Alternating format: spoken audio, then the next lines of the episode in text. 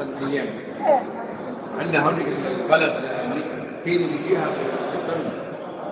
فرحون عاد شويه رفيعه ايه السيد يلا بنشوف اهلا وسهلا الشيخ السلام عليكم اهلا وسهلا كيفكم الله يحفظك يا هلا يا هلا وسام سيد وسام شرفت يا اهلا شرفنا معرفتك وسررنا بكم الله يخليك السيد عبد الرسول هو الزامل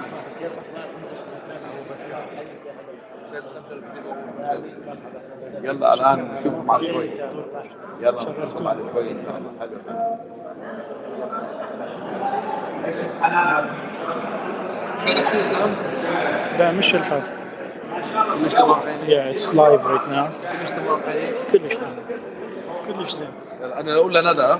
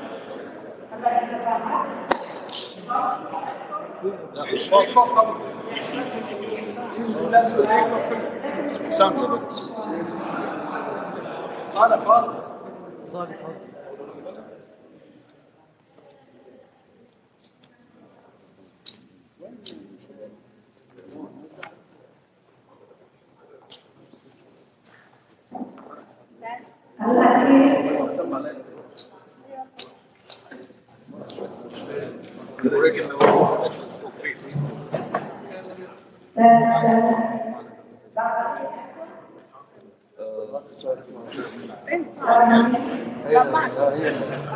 يعني يبدو أحسن.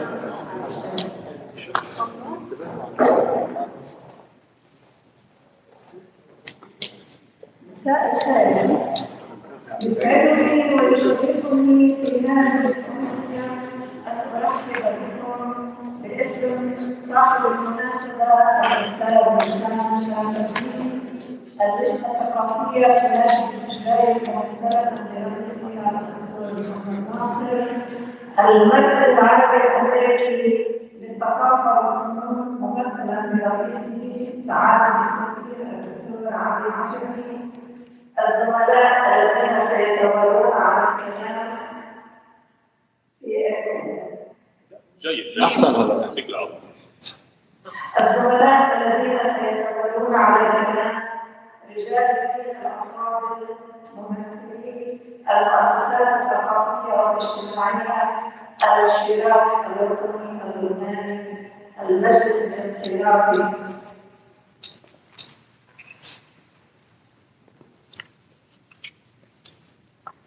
إخواني وأخواتي، أحييكم وأشكر حضوركم وأهلا وسهلا بكم جميعا. نجتمع في هذه الأمسية كي نحتفل بولادة الكتاب الجديد للأستاذ إسلام شاه الدين، وهو بعنوان الدولة العربية. غاص الكاتب في الهم العربي على مدى الصفحات ألفين واثني عشر واضعا بين أيديكم خريطة طريق متكاملة للدولة العربية المنتظرة. قد يقول البعض أن الأستاذ إسلام ذهب بعيدا بأحلامه، لكنه ماضٍ إلى الحلم مهما توارى ومهما طال يأسف فينا وجار.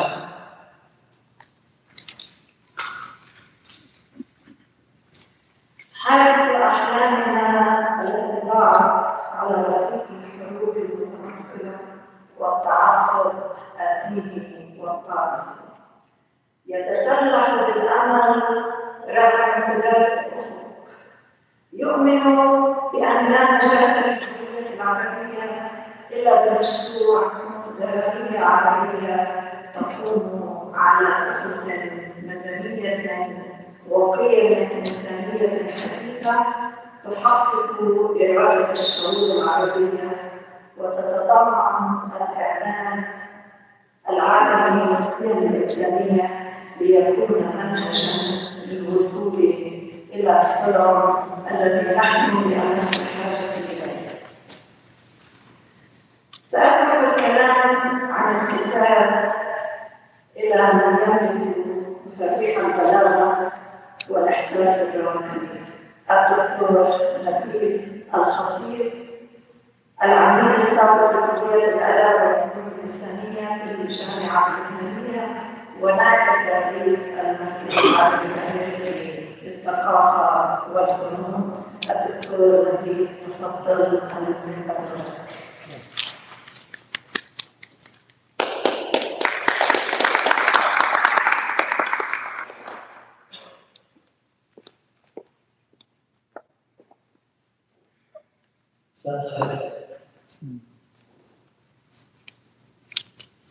باسمي وباسم المركز العربي للثقافة والفنون أرحب بكم وأتوجه بالشكر لنادي الحجري الثقافي ولهيئته الإدارية ولأعضاء اللجنة الثقافية فيه لمشاركتهم في هذه المناسبة ولاستضافتنا في رحابها.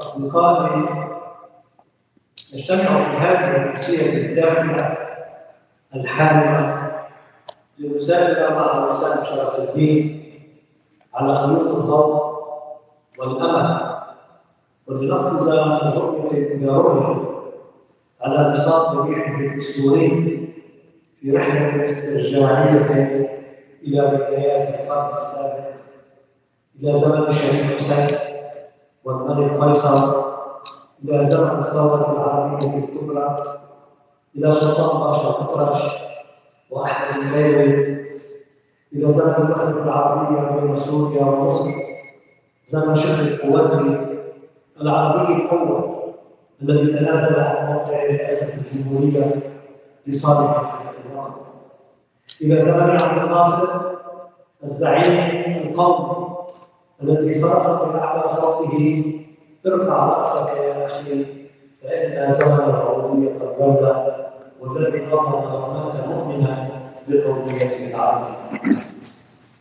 يأخذنا وسام إلى كل بلد نبحث معه في التاريخ عن آفاق المستقبل، نقرأ في كتابه أمال أجيال الماضي وأحلام أجيال الزكاة، نسأل عن العرب وعن العلوم، نفتش عن أسرار القوة والنجاح، ونطرح إشكالية مفادها: هل العلوم فكرة؟ هل هي مشروع؟ هل كانت واقعا؟ هل يمكن أن تتوالد وتتعمق في الحياة؟ وهل هي قادرة على تحقيق مصالح أبنائها؟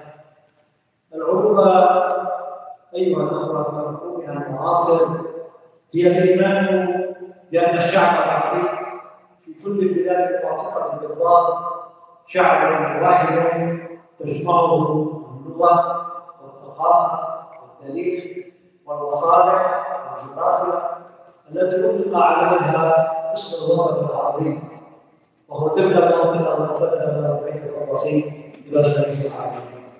يتكلم أهل الوطن الواحد إلى العربي، لها تاريخ مشترك في التاريخ العربي، ثقافتها مشتركة في الثقافة العربية، مصالحها واحدة ومتكاملة وتشمل جميع الدول المجتمعة في جامعة الدول العربية سواء كانت في غرب آسيا أم في شمال أفريقيا.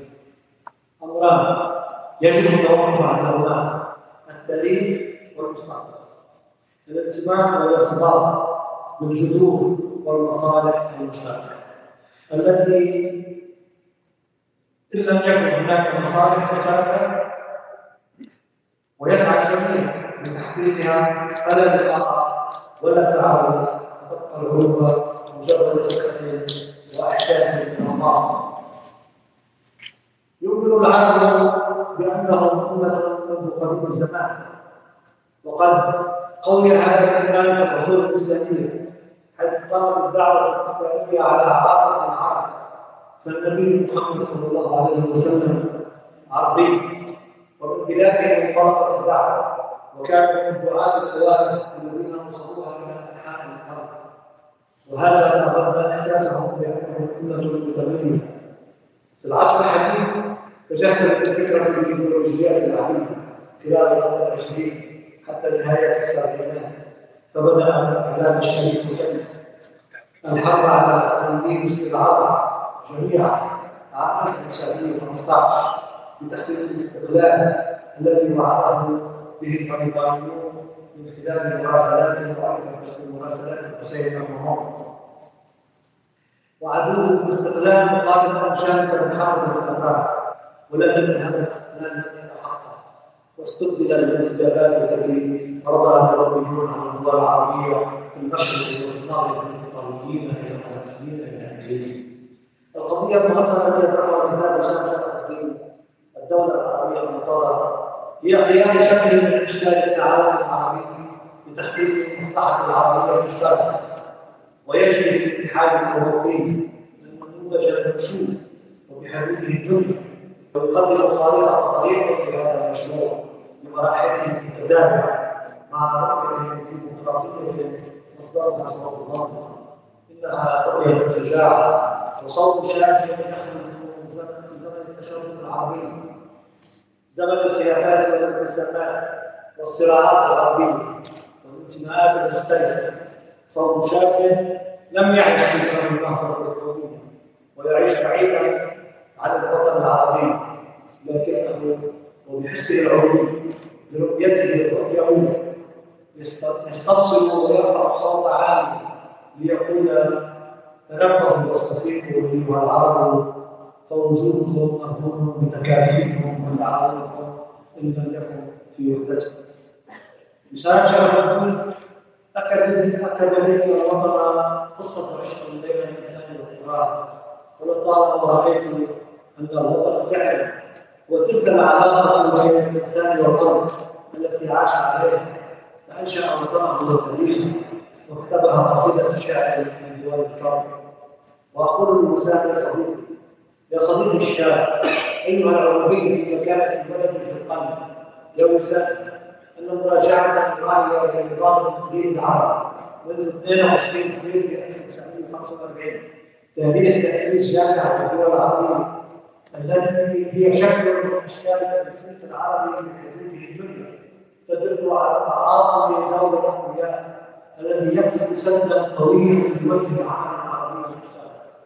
تأسست جامعة الدول العربية قبل أسابيع قليلة من تأسيس منظمة الأمم المتحدة في سان فرانسيسكو، وكانت الدول المؤسسة لبنان وسوريا والأردن والعراق والمملكة العربية السعودية ومصر واليمن، وجاء بالدورة في عشرين مادة بمبادئ العام لم ترقى إلى مستوى منظمات الأمم المتحدة في تقديم في تقديم بفقه الدولة أو حماية السلم والأمن الدوليين وإنماء العلاقات التعاون الاقتصادية والاجتماعية بين الدول والشعوب.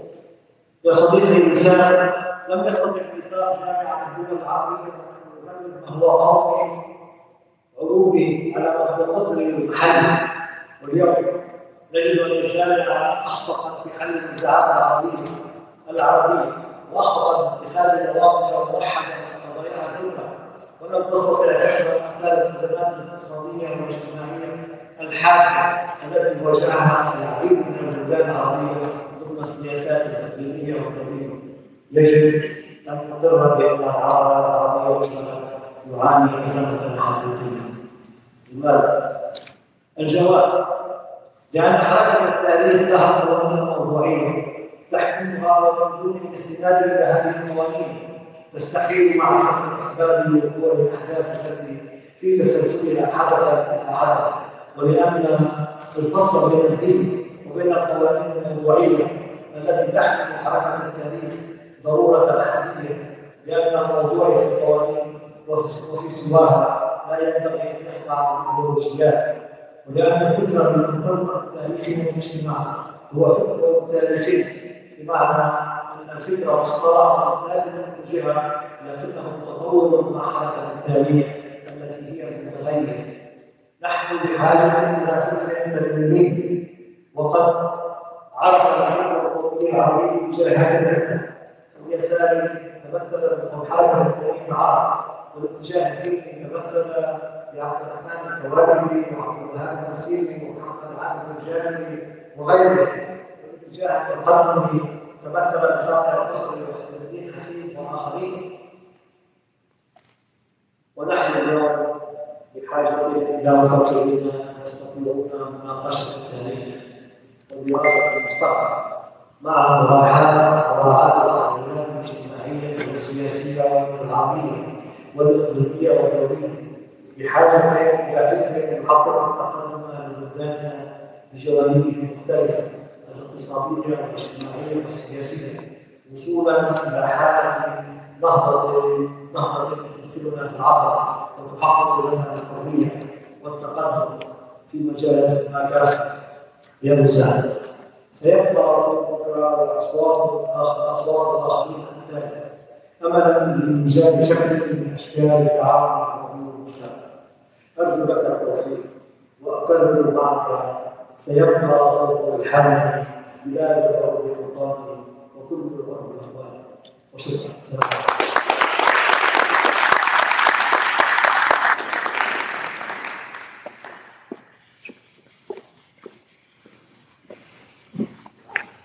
شكرا دكتور.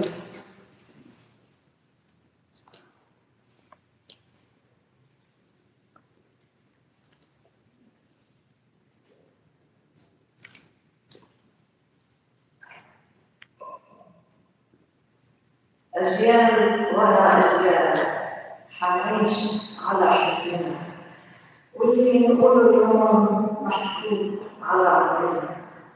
جاهل تمام الليل يبعد لهم إنما يقدر شعاعه ويوصل لأبعد زمان.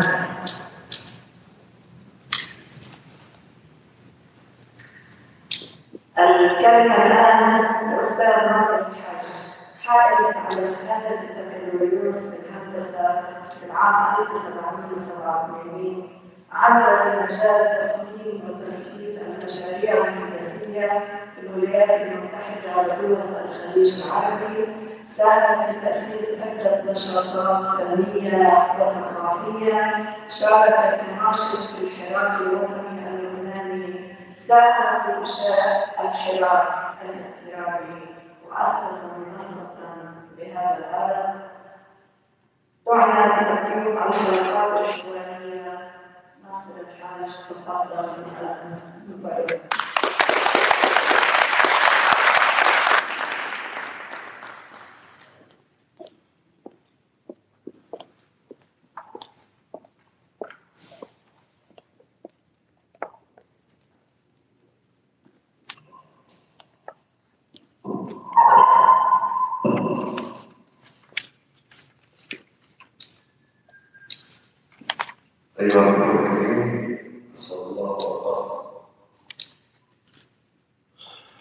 سأتحدث عن كتاب الدولة العربية المطهرة من موقع الشاهد على كافة مراحل تعريفه، حيث قدر لي أن أكون مواكبا لتلك المراحل.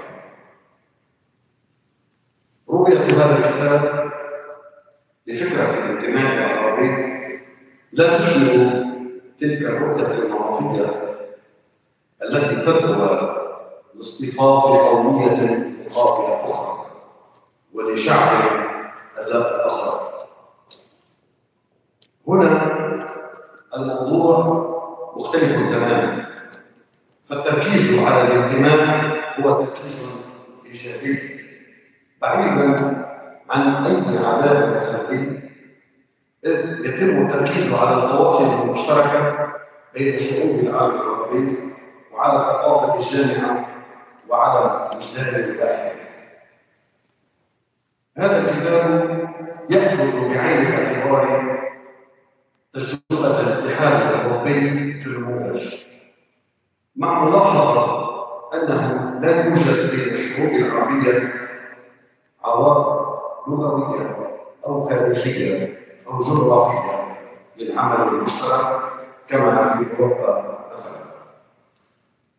لقد استطاع الاتحاد الاوروبي بعد قرون من العدوان والحروب الدينيه والاسلاميه والعراقيه وخاصه الحربين العالميتين ان يصل الى شكل من اشكال التعاون جعله موجودا على الساحه الدوليه.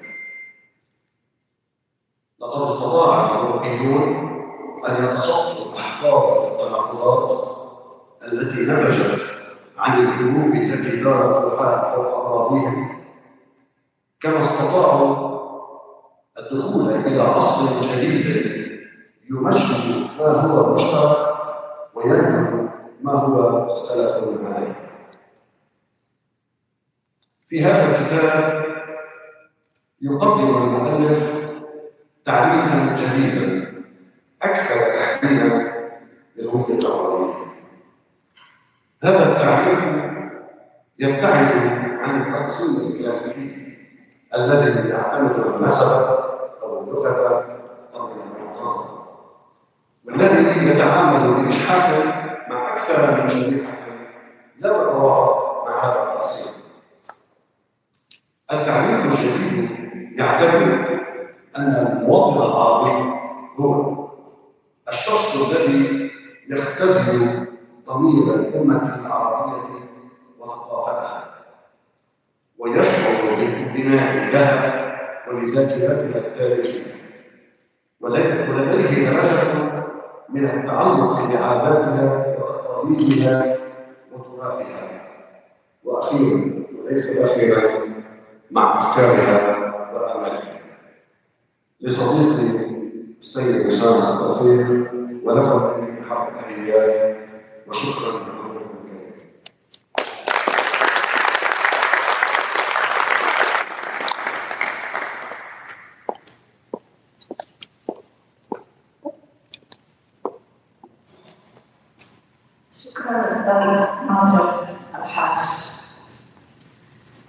هل من طبيب يداوي جرح أمتي؟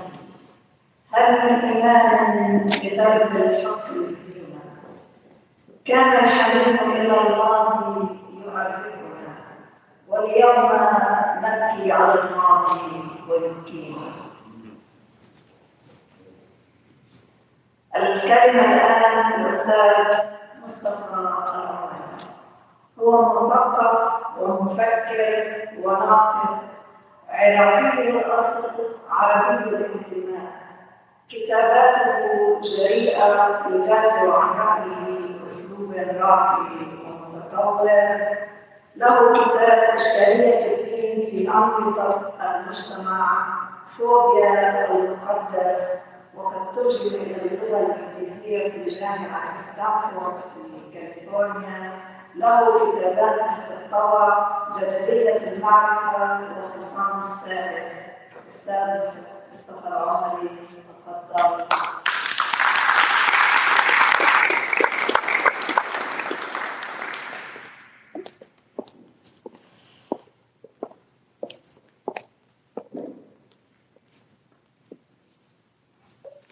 مساء الخير. مساء لا شك جدلية الحاجة تبتلع الفكرة، والفكرة يمكن لها أن تتطور من خلال النحو.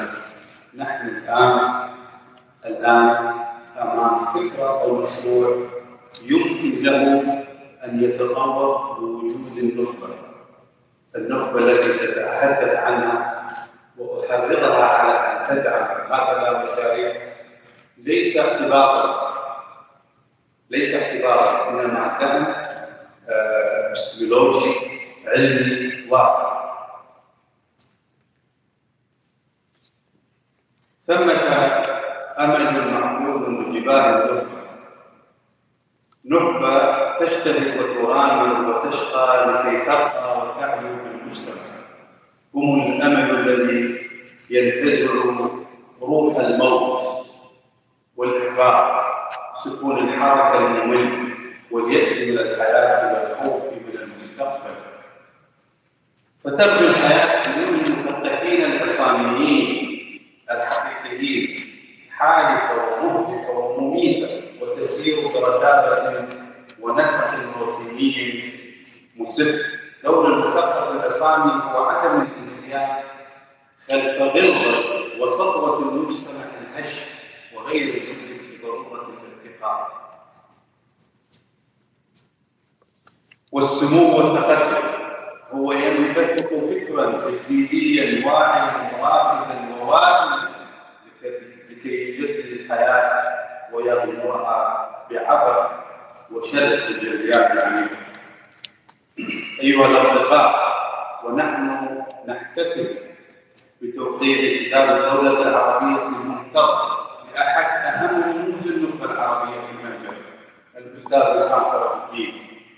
كان من الضروري أن ننظر إلى عمق وثقافة الأستاذ شرف الدين، إلى استدلالاته، طموحه، وفكره التوحيدي المنسق. قرأت الكتاب وكأن أعمى فاجأ الضوء بصر، ووجدت فيه قلب العربي الاصيل النابض بالحب والمسؤوليه. امر تقريب جهات النظر مع كل هذا الاحتلال والدنس الذي يمزق امتنا، رغم التنصل الغالب من جهاله والاسفاف والتشويه الذي استهدف الهويه العربيه وحاول تشتيتها والتقليل من شانها.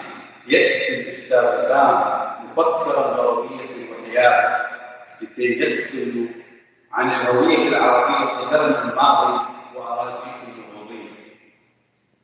أدرك أن هذا الكتاب هو اللبنة الأولى في صرف التطور والنهوض للإغراء العربي الحر، غير المتكاسل أو المتقاعس اعتبارا على أولويته واسمته. لم ينتهي هذا المشروع إلا بعد أن تورم الجسد العربي من الإخفاقات الكثيرة والتنطع الذي تسلق عبر منافذ عديدة وخيبات متتالية ونسف مستمر وتشتت دائم. قادت المؤلف أن ينعكف بفكر الجماعة ورسالة لوحده مفكرا وقضية واطمئنان لكي يعتق المجتمع العربي من هذا الاحتلال الذي غالبا ما كان يأتي من قوميات متجاورة للعرب لكنها تحمل مشاريعا وضع مختلفة. الأمر الذي ولد خصوما مصرحة أو لمحة أحيانا. أجد أن هناك تقارب في الأسباب والتشكيلات المحورية المهمة بين هذا الكتاب وبين كتاب ضباح الاستبداد لعبد الرحمن الكواكبي، فكلاهما ولد من رحم المعاناة والتعسف والحيف الذي أجهد الفرد والمجتمع العربي، وكلاهما انتفض لكي يحقق المعنى الأسمى والأرقى للإنسان، وذلك من خلال انتزاع ذات الإنسان من الظلم الأكبر إن كان قوميا أو دينيا أو سياسيا أو الظلم الداخلي هو ظلم المجتمع لنفسه ولأفراده. فالكتاب يدعو إلى صيغة فيها من التجانس والمقبولية لعامة الناس. يقول في الصفحة الخامسة عشر: ما أعنيه من الدولة العربية هو إعادة الصياغة السياسية للمنطقة لتتوافق مع ضمير الشعوب وحقها في اختيار مصيرها. ما أعنيه هي دولة عربية واحدة ضميراً وثقافة وجداناً ووعياً بمشروع سياسي وفيدرالي. الدولة التي يطمح لها الكاتب الأستاذ شرف الدين ليست كعنصونات صغيرة غير مؤثرة، ولذلك هو يتمرس جهداً لإقناع القارئ بأن تباهيك بدولتك الصغيرة يجب أن يكون كبائياً واعتزازاً لدولتك الكبيرة وانتمائك لها. ويقول في الصفحة الأربعين: إني أعجب عندما يعتز شخص عربي بخريطة قطره فيجعلها لوحة على عقد أو عقداً على صدره وهو لا يعلم أن هذه الخريطة رسمها لون الاستعمار. انتهى. هل يبغي الأستاذ شرف الدين من هذا الكتاب؟ هل يبدو الإسلام شرف الدين من هذا الكتاب والتنظير من الوحدة لتكوين حزب لكي يكون رئيسا مستقبليا مثلا؟ وجدت إجابته من خلال ثنايا الكتاب نفسه حينما يتطرق إلى الأحزاب التي حكمت الأحزاب التي حكمت المنظومة العربية العربية العالم العربي. كما يقول الأستاذ إسلام شرف الدين: العالم العربي مدخل مجريات سيئة من الأحزاب التي عندما تصبح الحاكم في كثير من الأحيان تصبح كابوسا للشعوب. وهنا تتجلى لنا غاية مشروع الأستاذ حسين وهو انتشال الهوية العربية والفرد العربي من طحالة التفكير والتمزيق والتهميش إلى حالة العمل والاشتغال لبناء الأمور والمستقبل. أيها الأصدقاء، تدركون ماهية تأثير المجتمع على الفرد وتأثير الفرد بالمجتمع. تلك القوى تتراوح بين سحب وإسلاف، ورغم التراكمات الثقيلة التي خلفها تاريخ صابر وأرواح هاجرة، يجب أن يكون لنا دور في توعية بتثقيف المجتمع الذي ننتمي له، فليس من المعقول أن تمر الفكرة الجديدة. وهذه مشكلتنا في المنظومة العربية بمخاوف التعسف والغضب والإجحاف، وينالها وابل من رشقات الإنسان البديل والتمادي الغدير. تموت أغلب أفكارنا قبل قبل الموت بها، وذلك بسبب شكاسة وشراسة المجتمع الذي أريد له أن يحارب الأفكار الجديدة، أريد له أن يكون تابعاً صابراً منحطاً وجاهلاً.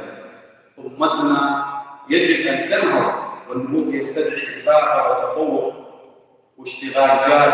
دعونا نترك النخبة تعمل وتشتغل وتجتهد، وها هو شرف الدين يضع حاجبة البناء الأولى لعل الصرف يكمل ولو بعد حين. وشكرا لكم.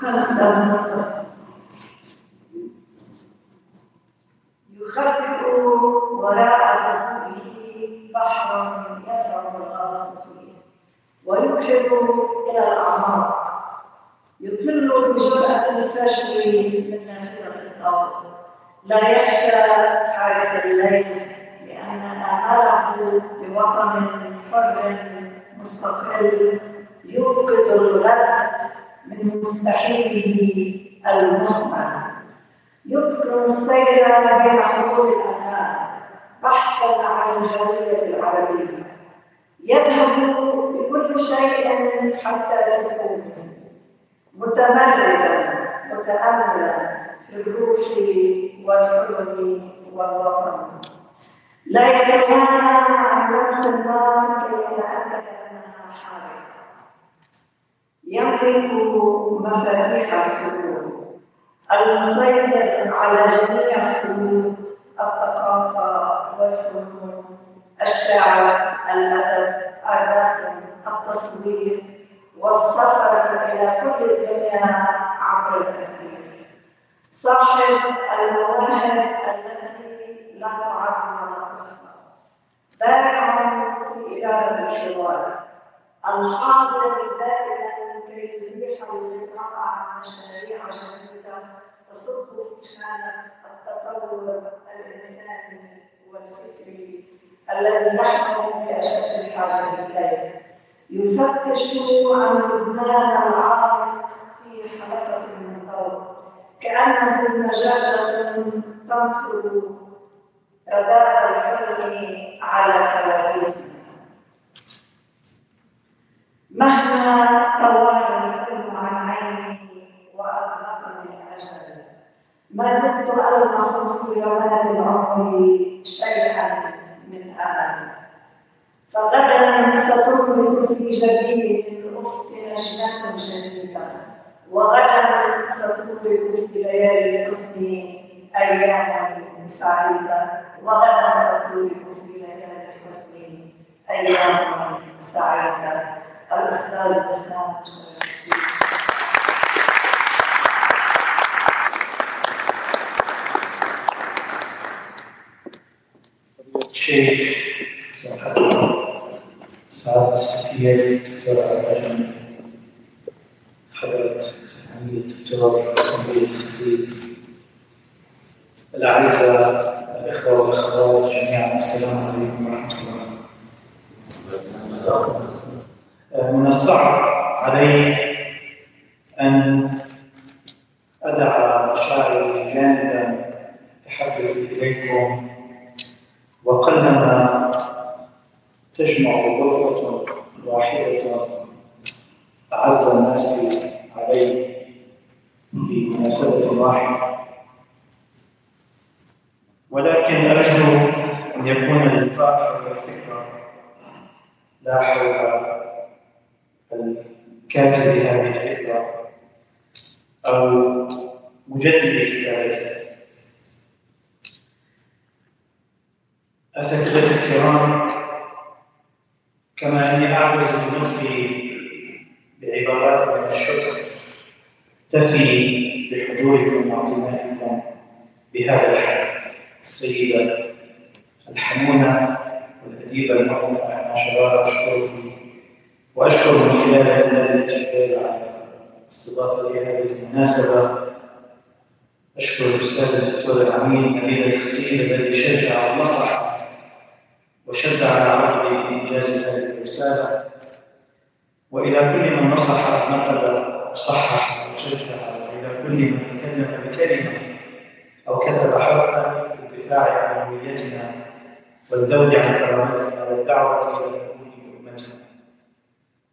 الدكتور السفير سفير الثقافة والأدب الدكتور علي عجم الذي أخذ بقولنا الذي كنا نجدف به لخلق منبر ثقافي عربي قوي، وإذا به سفينة منصوبة الشراع تنفر باب الماء. أشكرك على رفقك إلا أن تكون رائدا لثقافتي زائدا عن العروبة حتى في أيام تقاعدي. إخواني وأخواتي، هذا الكتاب رسالة سعيت جهدي أن تكون قصيرة. لست في صدد أن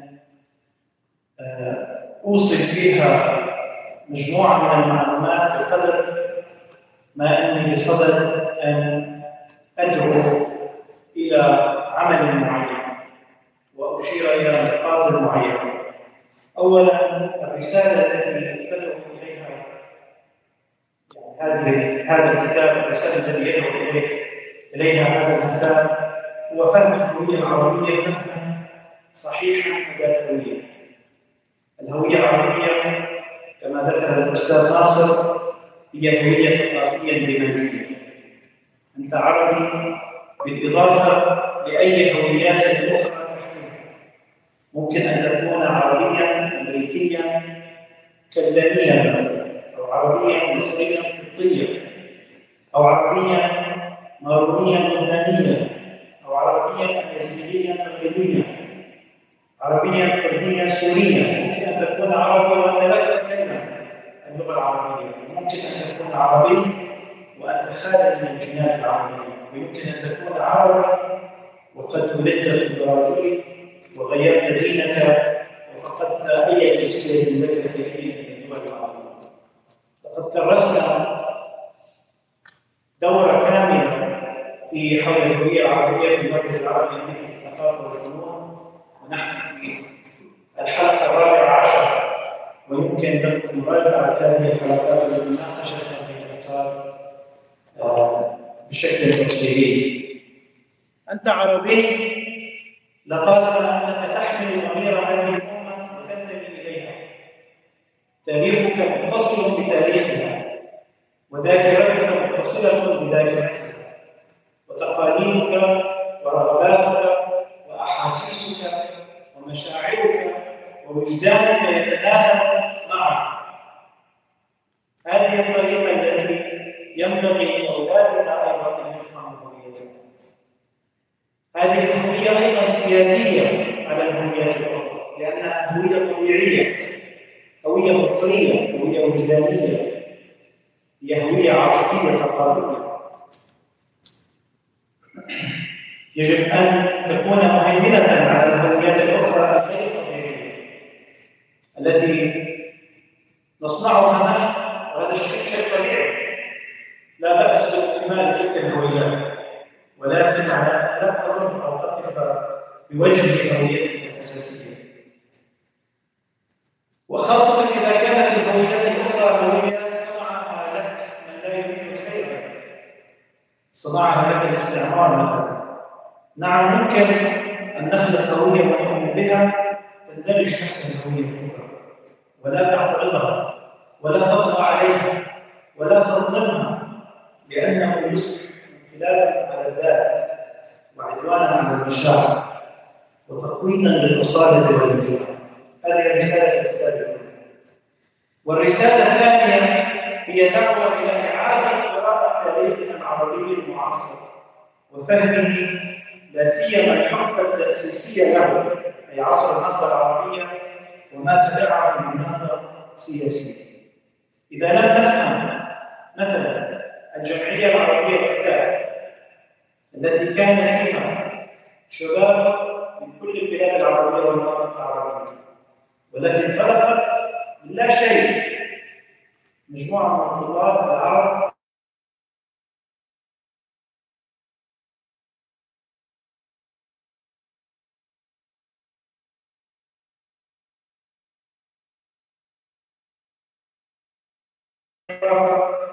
في جميع المناطق العربيه، ثم اسسوا المؤتمر العربي الاول في عام ألف وتسعمئة وثمانية عشر في باريس، لانهم لا يستطيعوا ان يقيموا ذلك المؤتمر في اي من الدول العربيه. وانطلقت منها الثوره العربيه الكبرى. الثوره العربيه هي ليست ثوره الشريف حسين، انما الشريف حسين دعي اليها واصبح جزءا منها من قبل جمعية العربية الفتاة التي كان ولديها عبد الله وفيصل عضوين سريين فيه. الثورة العربية ما انطلقت حتى كتب بروتوكول دمشق في عام ألف وتسعمائة وخمسة عشر في دمشق من قبل الجمعية العربية في الرياض، وثم وافق عليه حسين وأدمج مفاوضات معهم في مضمار تلك الهوية التي طالبت باستقلال الدول العربية وتقبل الدعم البريطاني لطالب أن بريطانيا تقبل ما يعني بروتوكول دمشق وما اتفق عليه الجمعية العربية في الرياض. نعم نعم كلنا نعلم الخيانات التي حدثت فيما بعد. اعتبر هذه الفكره فكره مهمه لنا لانه هي فكره ولدت واصبحت هذه الفكره لأقوى بسبب ايمان مجموعه من الناس بها. وحتى علم الثوره العربيه هو مستقر يعني استقيم من علم الجمعيه العربيه الفتح، وكان أول مرة يرفع هذا العلم في تلك اللحظة التي جعلتها على ملف ذلك. لماذا؟ لأنه كان أشبه بحرية لمجموعة قررت أن تقرر مصيرها وتنهي عصر الانحطاط وعصر الإحباط وعصر الاستبداد كما سماه عبد الرحمن الكواكبي الذي عاشته قرونا من الزمن. نجحت هذه المجموعة. نحن في بعض الأحيان بسبب الإحباطات اللاحقة ننسى الجهود السابقة. هذه المجموعة نجحت نجاحات كثيرة تعد ولا تحصى، ومنها نجحت في تحرير الأراضي العربية من الجزيرة العربية إلى حلب، ودخلت دمشق قبل حتى دخول الجيش البريطاني. كان هناك سباق بينهما، لا ندخل الآن في ذلك التاريخ، وإنما المهم أنه تلك المجموعة الحالمة حققت ما أرادته بسبب إرادتها، وأسست دولة رفعت علامها عليه، وأسست برلمان، وأسست دستور. نعم تحول الحديث إلى مستعمر شرس، وداست الدبابات الفرنسية على أجساد هؤلاء الأبطال في معركة ميسلون، وتحول الثورة العربية من ثورة لتحرير الأراضي العربية من الحكم التركي الذي أصبح فاشيا في ذلك الوقت إلى مقاومة ضد الاستعمار بكل أشكاله وبكل أشكال تلك المقاومة، ومنها أيضا مقاومة سياسية تبلورت بحضور هؤلاء المجموعة في وطنات فرسايا. الصورة التي جعلتها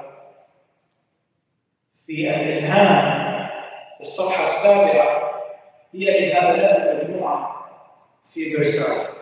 إذا تذهبون وتدرسون من تلك المجموعة التي كانت، كان هناك من هو من لبنان ومن هو شيعي، كان هناك من هو من العراق وهو كردي سني، وكان هناك من هو من الحجاز، وكان هناك مختلف العرب. وسر لبس الملك فيصل للزي العربي هو لفت النظر واتباع الشخصيات في فرساي حتى تترسخ رسالته لهم في ذلك المؤتمر. كان نوع من المقاومة السياسية. فإذا الرسالة الثانية هي أن ذلك التاريخ تاريخ النهضة، وقد قلت ذلك في بعض المقابلات السابقة، أن ما كتب في عصر النهضة لم يتح له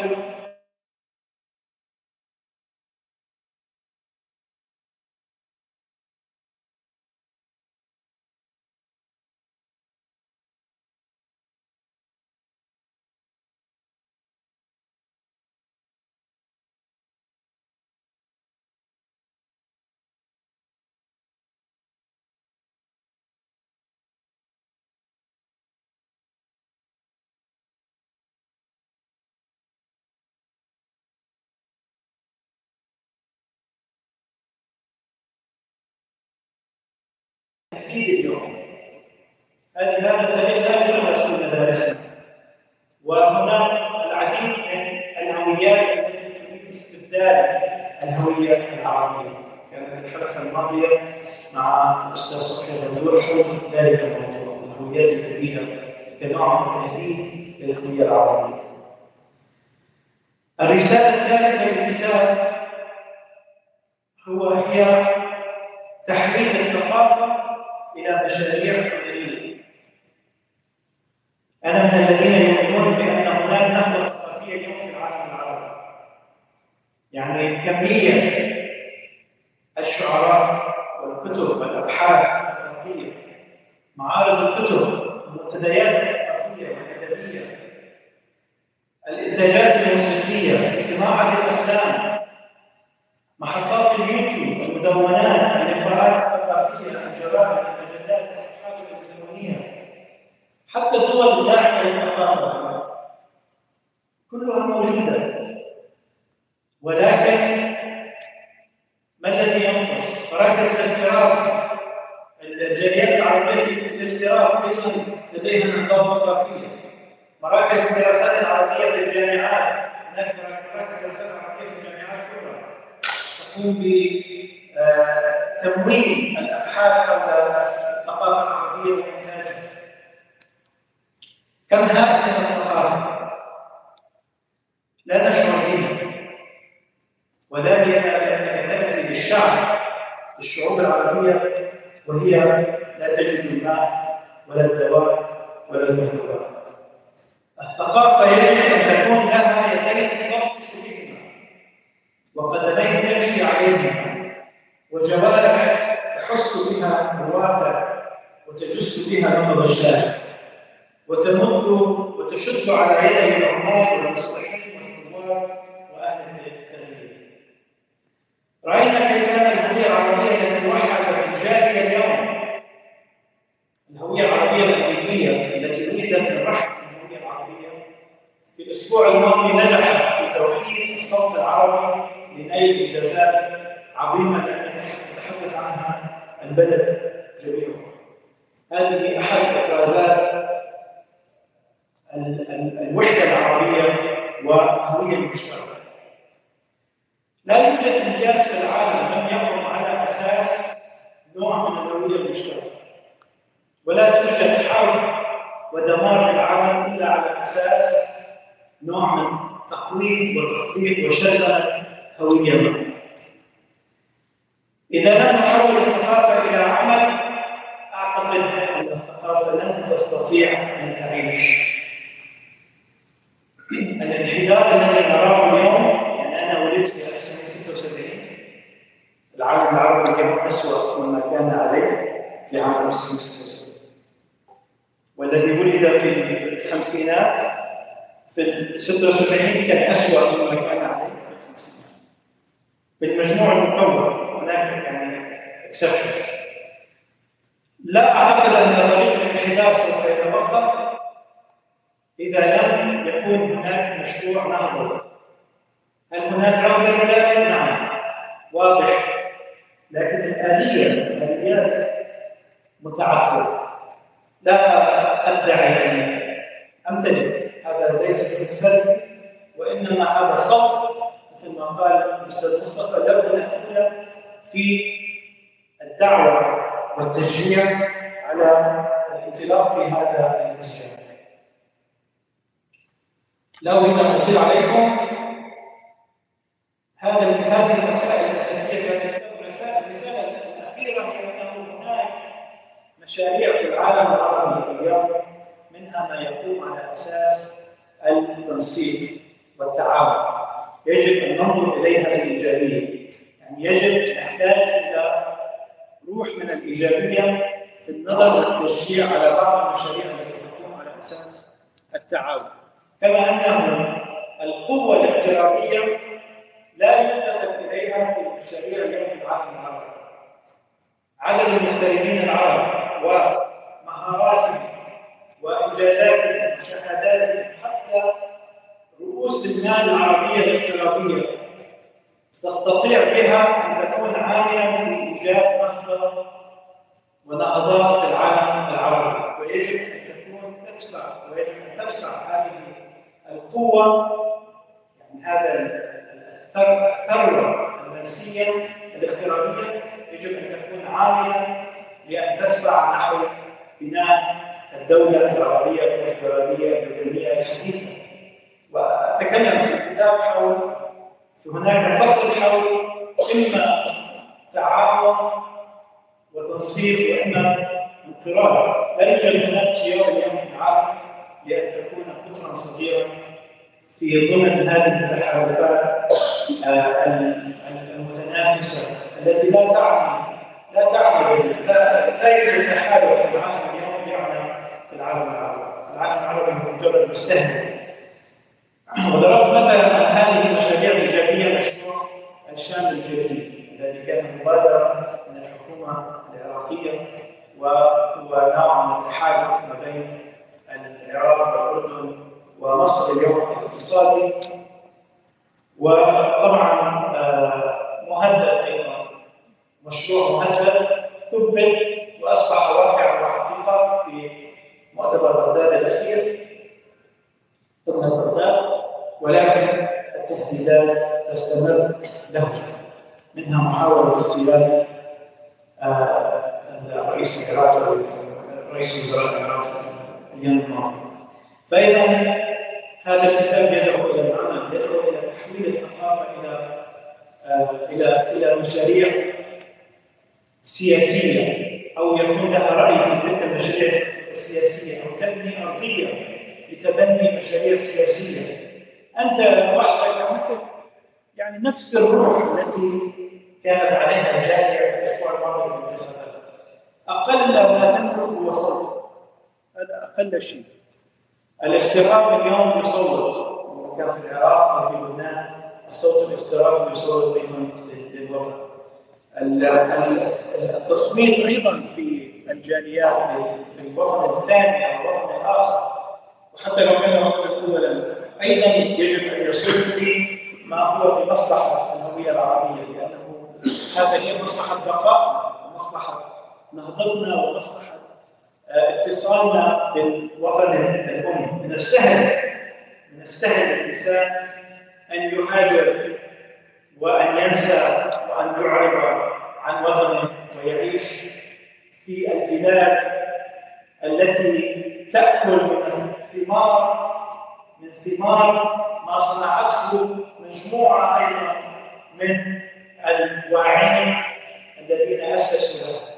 في أمريكا كان هناك أيضا مجموعة جاهدت وضحت بأن تبني الأصل الذي أنتج عنه هذا المجتمع، وهكذا في كل دولة كان هناك مجموعة ضحت. للأسف كنا نتمنى في العالم العربي أن نجد في هكذا دولة، ولكن يبدو أننا نتحمل مسؤولية أن تكون تلك النخبة كما سماها الأستاذ مصطفى التي تقوم بذلك الدولة، مسؤولية وقعت على عاتقها.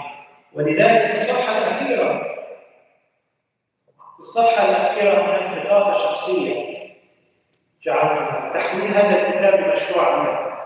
ما هي المجموعة التي أنت تنتمي إليها؟ التي تعتبرها تمثل العربية. قد تكون مركز ثقافي، قد يكون نادي اجتماعي، وثم هل هناك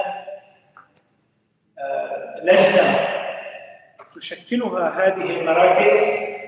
إذا كان هناك كما كان سابقا في أمريكا وكونغرس المنظمات العربية، إذا كان هناك منظمة تمثل أعضاء وممثلي هذه المراكز، فإذا أنت الآن لديك منظمة تمثل الصوت العربي في ذلك البلد. ومن السهل جدا أن تتقدم الخطوة التي بعدها، وهي أن تنشئ المؤتمر العربية كما وضحت في خريطة الطريق الطريقة الأفريقية. أشكركم مجددا على حضوركم اليوم وفردا فردا، وإلى نهضة العربية بجهودنا وفكرنا وثقافتنا.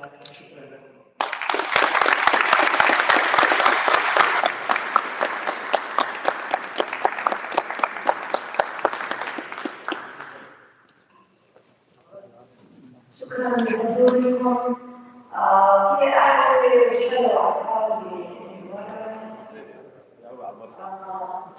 لابد ان نشكر الاعلاميين وكذلك الاوفيس مانجر ديان عبد الباقي التي تقطع معنا منحة القلم. شكرا كثير.